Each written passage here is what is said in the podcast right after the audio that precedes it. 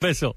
Un beso, Adiós. Carlos, gracias. Son las 7 y 20, las 6 y 20 en Canarias. Sigue la ventana en las emisoras de la SER. La ventana de Asturias. Josu Alonso. va a tener una, una repercusión en las cuentas de explotación de nuestras empresas. Eso está, está muy claro y importante, sobre todo en un sector donde nos cuesta mucho trabajo llevarlo a, a- nuestros clientes. Lo que pasa que, bueno, desde que Sintra nos, nos quejamos tanto del porcentaje de subida, que sí creemos que, que va a tener repercusión, sino de la falta de una, una bonificación para los profesionales del peaje del Huerna, que ese sí que es, lo tenemos que pasar sí o sí, porque la alternativa que nos queda es el puerto y, en eso sí que eh, so- somos muy reivindicativos. El inicio de año ha dejado algunos capítulos igual o peor que en 2023 y es que en los próximos 12 meses habrá que rascarse el bolsillo para pasar el Huerna, concretamente un 5% más. La subida del peaje es algo que cabrea y mucho a los empresarios, en voz del portavoz de Cesintra, Alejandro Monjardín. Y desde el gobierno regional vuelven a mirar al PP, concretamente a la prórroga que se acordó hasta 2050. El consejero de Fomento, Alejandro Calvo, ha señalado que se trata de un problema recurrente con unos claros culpables. El Huerna es evidentemente un problema recurrente que sí, que venimos sufriendo desde que sucedió su ampliación hasta el año 2050, ¿no? Y los gobiernos que evidentemente lo hicieron en su día el Partido Popular, pues nos condenaron a tener esta, esta dificultad. Lo que sí nos gusta recordar es que desde el año 2022 se han puesto en marcha un nuevo sistema de bonificaciones y que por lo tanto el porcentaje de incremento que va a tener el precio del peaje también va a ser un porcentaje de incremento sobre las bonificaciones que el Ministerio va a poner en, eh, servicio vía presupuestos generales del Estado. Son medidas que mitigan, pero no evitan pues, que nosotros seguimos trabajando para que cuando sea posible financieramente esto, que evidentemente es un problema para Asturias, que tiene unos culpables claros, pueda revertirse. Todo en una jornada en la que el Ejecutivo de Adrián Barbón echa los primeros números del impacto de la apertura de la variante. Cifran el retorno generado para la marca Asturias en más de 30 millones de euros, con más de 2.000 noticias que se han hecho eco de la llegada de la alta velocidad, tanto en soportes escritos como en televisión, radio y medios digitales. El impacto de esas publicaciones han generado 4.260 millones de impresiones en medios nacionales, cuyo valor publicitario alcanza los 30,2 millones de euros. La ventana de Asturias. Josu Alonso. Regala una chaqueta insulada infantil Rock Experience por solo 49,99 euros. En Navidad, el deporte es un regalo que nunca se olvida. Forum Sport. La ventana de Asturias. Josu Alonso. El comienzo de 2024 viene también marcado por los catarros y las gripes. El repunte de infecciones respiratorias en Asturias ha obligado a recuperar prácticas de prevención y precauciones que fueron norma en los tiempos del COVID, como es el lavado de manos o el uso de las mascarillas. La gripe está liderando el repunte de ingresos en la cabecera del área sanitaria de Gijón, con 446 hospitalizados. Es la cifra más alta de los últimos meses. Lo ha contado en la SER Virginia Presidenta de la Junta de Personal. Hay pacientes tanto en las plantas de, de medicina interna, neumología está también eh, saturada y luego las quirúrgicas también están recibiendo. Podemos encontrar en, en enfermos con patología respiratoria en prácticamente casi todas las unidades, también en las unidades quirúrgicas. La Asociación de Pacientes de ELA pide la puesta en marcha del CREDINE. La organización que preside María José Álvarez en Asturias ha mantenido un encuentro con la consejera de Derechos Sociales, Melania Álvarez, para hablar del equipamiento para enfermos que va a impulsar el Ministerio de Derechos Sociales y Principado y que será pionero. Están satisfechas por el centro, sí, pero recuerdan la necesidad igualmente de abrir las instalaciones del Langreo. Tener un sitio para la ELA no significa que no sigamos reivindicando el Credine, que es un verdadero pufo para Asturias, que, no tiene, que, que lleva 12 años hecho y parado, que nos quieren vender, que, que está abierto pero es mentira, se abrió tres días a la semana, tres horas, y eso no es para lo que está hecho. Además, el presidente del Tribunal Superior de Justicia de Asturias insiste en la urgencia de unificar las sedes judiciales de Oviedo. Jesús María Chamorro, que hoy visitaba el nuevo juzgado de primera instancia número 12 de Oviedo, ha planteado como solución transitoria el aprovechamiento de los edificios que la universidad va dejando libres, como es el caso de la Escuela de Minas ahora en Mieres. La universidad va dejando edificios en Oviedo, o eso parece que, sucede y por tanto esos espacios la universidad deja libres, eh, nosotros entendemos que debía de ocuparlos eh, para nosotros poder ocupar a su vez los que, los que deje libres en que Me estoy refiriendo claramente al edificio de Minas, ¿no? que ahora no tiene ningún uso docente ni académico y bien podría permitir que nosotros pudiéramos ocupar los edificios que ahora mismo ocupa la universidad en el campus de Yamaquique. Si la universidad, que por otro lado cada vez tiene menos necesidades docentes, porque al menos los datos indican que los alumnos que cursan estudios oficiales pues disminuyen, se ha trasladado también de uno de sus edificios a, Mieres y bueno, podría darse la circunstancia de que haya una solución puente. En la capital, primer pleno de 2024 en el ayuntamiento, entre otros asuntos se ha hablado del futuro para reflotar el centro comercial de Calatrava y reanudar el parking clausurado el pasado domingo. El concejal de planeamiento urbanístico, Nacho Cuesta, habla de acuerdo cercano y dice que una vez se consume, está seguro de que aparecerán gestores interesados en reabrir el aparcamiento. Estamos próximos a poder cerrar un acuerdo que resultará sumamente beneficioso, eh, no solamente para el futuro, de ese espacio ahora completamente abandonada. Desde el equipo de gobierno estamos convencidos de que mm, si empieza a vislumbrarse un acuerdo cierto y real y próximo respecto al centro comercial, pues el interés de algún operador por el parking bueno, pues se acrecentará. En Avilés, la llegada de 2024 ha traído consigo el estreno de un asistente virtual, un robot llamado Avibot que busca acercar la administración al ciudadano y las empresas. La herramienta cuenta con 50 interacciones genéricas y 200 específicas. Raquel Ruiz, concejala de sistemas. Estará disponible en los diferentes eh, servicios digitales que tiene el Ayuntamiento de Avilés, tanto la página como eh, el Telegram o la sede electrónica y lo bueno es que pues, eh, permite operar 24 horas al, al día durante todo el año y que además, pues bueno, eh, gracias a, este servicio, las empresas, la ciudadanía tendrá una interacción pues mucho más sencilla y personalizada. Precisamente en Áviles comienzan a conocerse los detalles de la cabalgata de Reyes. Sus majestades volverán a llegar por mar. Será a las 6 de la tarde en La Rechalda, lancha propiedad de la autoridad portuaria. El desfile partirá a las seis y media del Colegio El Quirinal con un séquito que los 300 acompañantes. Algún cambio en el recorrido y un fin de fiesta de fuegos artificiales en la Plaza de España. Retuerto, edil de festejos. Se dirigirán al Colegio Público del Quirinal, donde allí les aguarda su séquito de más de 300 acompañantes. Integrarán la comitiva de la, eh, con los reyes pues la banda de gaitas Villa de Avilés y Esbardo. Pues también contaremos con danzarinas de Bollywood, músicos africanos, la banda de música de espartanos, no faltará el entrañable Pegaso Mofletes y, por supuesto, también contar con el tejido asociativo de Avilés y, por supuesto, con las cofradías de la Semana Santa. En el caso de Corbera, el desfile comenzará a las 6 de la tarde con más de 200 figurantes y la banda de música, la banda de gaitas y la charanga El Felecho animando el recorrido. Y una noticia triste para cerrar porque ha fallecido Francisco José Galloso, uno de los históricos propietarios de la pastelería obetense Rialto. Galloso representó a la tercera generación de la familia que estaba al frente del popular comercio. Era el padre de Francisco Galloso, actual gerente. Su funeral tendrá lugar mañana en la parroquia de San Juan de la capital asturiana. La ventana de Asturias. Josu Alonso.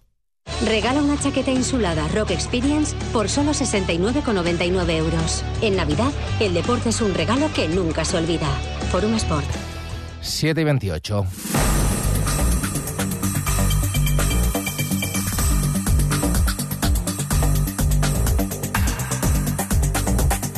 La ventana de Asturias. Josu Alonso.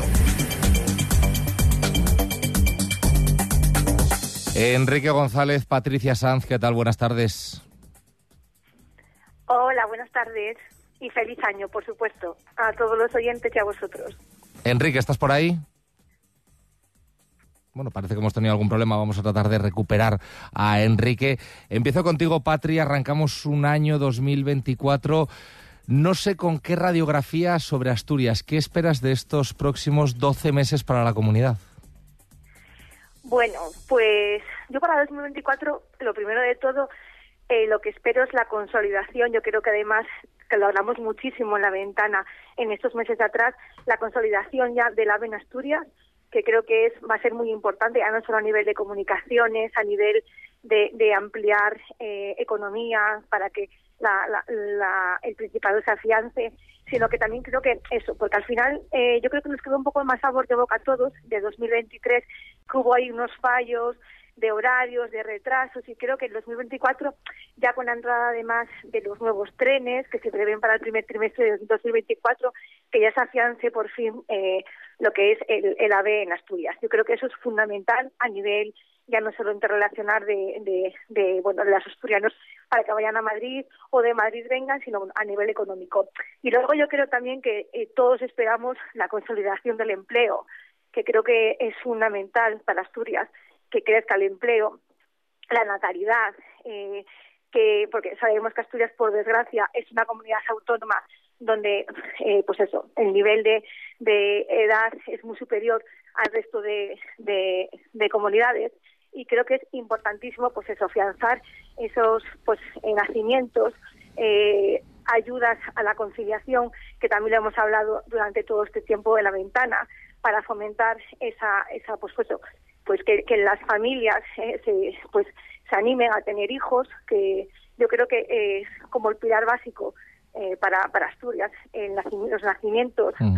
Y luego además creo también que pues eso a nivel eh, de la industria, a nivel que, que, Asturias vuelva a florecer, ¿no? A nivel de eh, industrial. Creo que la agricultura, la industria ha ido para abajo. El sector servicios, gracias a Dios, pues hemos visto que ha florecido también en este año 2023. Pero creo que debemos compensar también con una subida de, pues eso, de la industria y una subida también de lo que es la agricultura, que es muy importante para para nuestra comunidad. Yo creo que son como los pilares, yo creo que de deseos básicos que, que queremos todos, ¿no? Para nuestra para nuestro Principado de Asturias. Bueno, desde luego no está nada mal eh, en cuanto a peticiones para empezar el año. Decía Patri, Enrique, el empleo, la industria, la alta velocidad, la natalidad. No sé si tú también compartes un poco esa radiografía de las necesidades que tiene el Principado para este año que acaba de comenzar. Yo creo que efectivamente están, pero el listado es importante, el listado es grande porque ahí puedes puedes sumar eh, pues eh, la, la, la, gran reflexión que debe hacer el Principado y toda la sociedad sobre qué tipo de calidad de vida y de apoyo de servicios le damos a las personas mayores, especialmente ahora que ya el número de personas mayores que viven solas en las ciudades grandes, pequeñas y medianas, pues va creciendo de una manera importante y que son personas que el hecho de, vivir en soledad incrementa muchísimo su, riesgo y su vulnerabilidad, ¿no? Y luego yo, yo creo hay otro debate ahí que, que habrá que abordar de una manera sensata, que es el de la autonomía energética. Es la energía siempre ha sido un elemento clave en cualquier sociedad en desarrollo, máximo si tiene un, una alta base de la industria en su economía, y nosotros hemos pasado de ser exportadores de energía a ser importadores y, y no somos capaces a, a, entender que de alguna manera las, las energías renovables van a ayudar a que mantengamos un cierto nivel de, autonomía y por tanto tendrá que haber un plan de renovables asumiendo todos pues que un molino de viento colocado en una en una ladera pues eh, oye no es tan bonito como cuando no lo había y hay que asumir que, que seguramente en el mar pues hay también pues necesidad parques eólicos y no descartemos el, el tema de la, de la energía de las olas, es que yo creo que, uh-huh. que es imprescindible que la comunidad autónoma lo, lo aborde, ¿no? Y luego otra cosa que estos días también ha tenido mucho recorrido en la prensa, y es otra realidad, y es cómo se dota al Principado de instrumentos que le garanticen la máxima agilidad posible en la, en la gestión de los de, la, de las inversiones, pues claro, sirve de nada decir que tenemos el mayor volumen de dinero para invertir de lo que es la de, lo que es la, la, historia del Principado si luego no tenemos uh -huh. eh, instrumentos para ejecutar para licitar y ejecutar en tiempo las, las inversiones por lo tanto yo creo que ahí, ahí el, el listado es muy amplio uh -huh. Veo, veo que venís con los deberes hechos los dos, con una lista importante. Una cosa es lo que deseáis, pero, pero yo os pregunto ahora qué esperáis realmente. Es decir, de todo eso que vosotros eh, querríais para 2024, ¿qué creéis que se puede cumplir realmente? Bueno, yo creo, bueno, Enrique, empieza tú, empieza tú. no, yo creo, yo creo que el, tema energético se tiene que cumplir sí o sí y el tema del, dotarnos de instrumentos en las administraciones Hay que hacer un plan de, estratégico para las personas mayores que viven solas. Veo más difícil el tema del reto demográfico porque al final mm, revertir la, tendencia demográfica tiene que ver con la capacidad de generación de empleo y tengo muchas dudas con, el tema de la, de la energía porque, ah, no, perdón, de la industria porque dependemos de mercados que no están en su mejor momento de, de, de movimiento de, de, facturación, por lo tanto ahí tendremos alguna dificultad, pero bueno, nunca fue fácil. Patri. Sí, yo creo, además, a colación también de lo que comentaba antes Enrique, en el tema de, pues eso, por ejemplo, de los fondos, que, que se nos llena la boca a veces que nos llegan los fondos, pero si no se ejecutan no vale para nada. Creo que además en 2023, el primer, trimestre, el, primer trimestre, un poco ahí sí que hubo un gran, una gran financiación de esos fondos que ayudó a lo que es la obra pública. Y yo creo que en 2024, que también, que esa obra pública yo creo que también que se va a desarrollar eh, mucho más que en el 2023 y que va a ser muy importante también a la hora, pues eso, de ejecutar esos fondos, de dar trabajo y demás. Y creo que es bastante factible para, para este año, que acaba de entrar. Y una última reflexión eh, que quiero tener con vosotros. Eh, decía Patri antes, la natalidad. Veíamos los nacimientos de principios de año. Desde luego los datos no son muy esperanzadores, porque cuando antes a las 12 de la noche había prácticamente pujas por ver quién era el primer niño, ahora prácticamente no tenemos si no recuerdo mal, y, si yo, yo, creo que he leído... A, sí. No, no, sigue, sigue, sí, Patrick. No, que es que a colación de lo que decía de lo que decía Yosu, que creo que además el primer bebé nació en Asturias a las 2 de la madrugada, cuando generalmente siempre suele ser como a las 12 un minuto, 12, o sea, lo que quiere decir que ya incluso vamos alargando el primer el primer bebé del año. Yo creo que ahí eso es fundamental, las políticas de pues eso, de ayuda económica a la familia, de conciliación, muy buena idea, o sea, por ejemplo, ahora la política implementada que se quiere hacer con, con la aprobación de los presupuestos, de, las, de la, gratuidad de, de, las escuelas de 0 a 3 años, de, bueno, pues de cuanto más ayuda haya, yo creo que para, para la gente joven, para las familias, es, pues serán pues esos medios eh, que ayudan a, a, que, a que se tenga pues más, más descendencia y que es fundamental. Entonces, bueno. Enrique, último titular. Sí, ah, no, una cosa no, igual no da tiempo, pero habréis visto que yo no he mencionado la variante y no la he mencionado porque me quedo con, con las declaraciones de ayer de Lanero, del secretario general de la UGT, planteando la dificultad que hay para encontrar empleo en el sector turístico, en los servicios, porque claro, los contratos de fin de semana, pues realmente eh, hoy no son especialmente atractivos en el actual mercado laboral. Y claro, si estamos contando con que vengan miles y miles y miles, como dicen en Andalucía, cienes y cienes, a, a, a pasar el fin de semana a Asturias, si no somos capaces de tener una estrategia de, de, captación de turismo que implique una estabilidad del empleo, pues no va a funcionar. Es más, puede volverse en contra. Por lo tanto, yo ahí soy siempre muy prudente con el tema del AVE, y eso que ya lo he usado tres veces, y he llegado las tres veces en tiempo, pero bueno, eh, las cosas como son. Pues veremos lo que nos va deparando el 2024. Enrique González, Patri Sanz, como siempre un placer recibiros en la ventana. Feliz año y nos seguimos hablando. Igualmente, que os traigan mucho los reyes. Eso, que os traigan mucho los reyes también a vosotros, que sé que habéis sido muy buenos.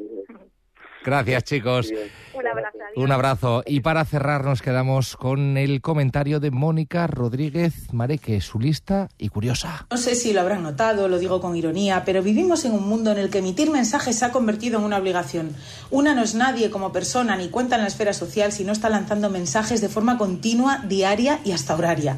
Los medios y canales se ensanchan y multiplican y hay que rellenar páginas y minutos como sea justo lo que estoy haciendo yo en este momento, vaya. Eh, y toda esta verborrea pública de opiniones e informaciones mezcladas sin orden ni criterio se traslada a las mesas, a los bares, a los ascensores y a los corrillos y los expertos surgen como setas. Un terremoto, todos sismólogos. Pandemia mundial, todos científicos, por supuesto, por no hablar de los entrenadores de fútbol que hay por metro cuadrado. Y si la tertulia se riega con sidra o con café, que esto van gustos, nuestra capacidad de análisis se dispara, la clarividencia se agudiza y lo mismo nos vemos ocupando un sillón de la RAE que portando la cartera de un ministerio. O quién sabe, dirigiendo el Ballet Nacional o el equipo femenino de waterpolo. La ventana. Roberto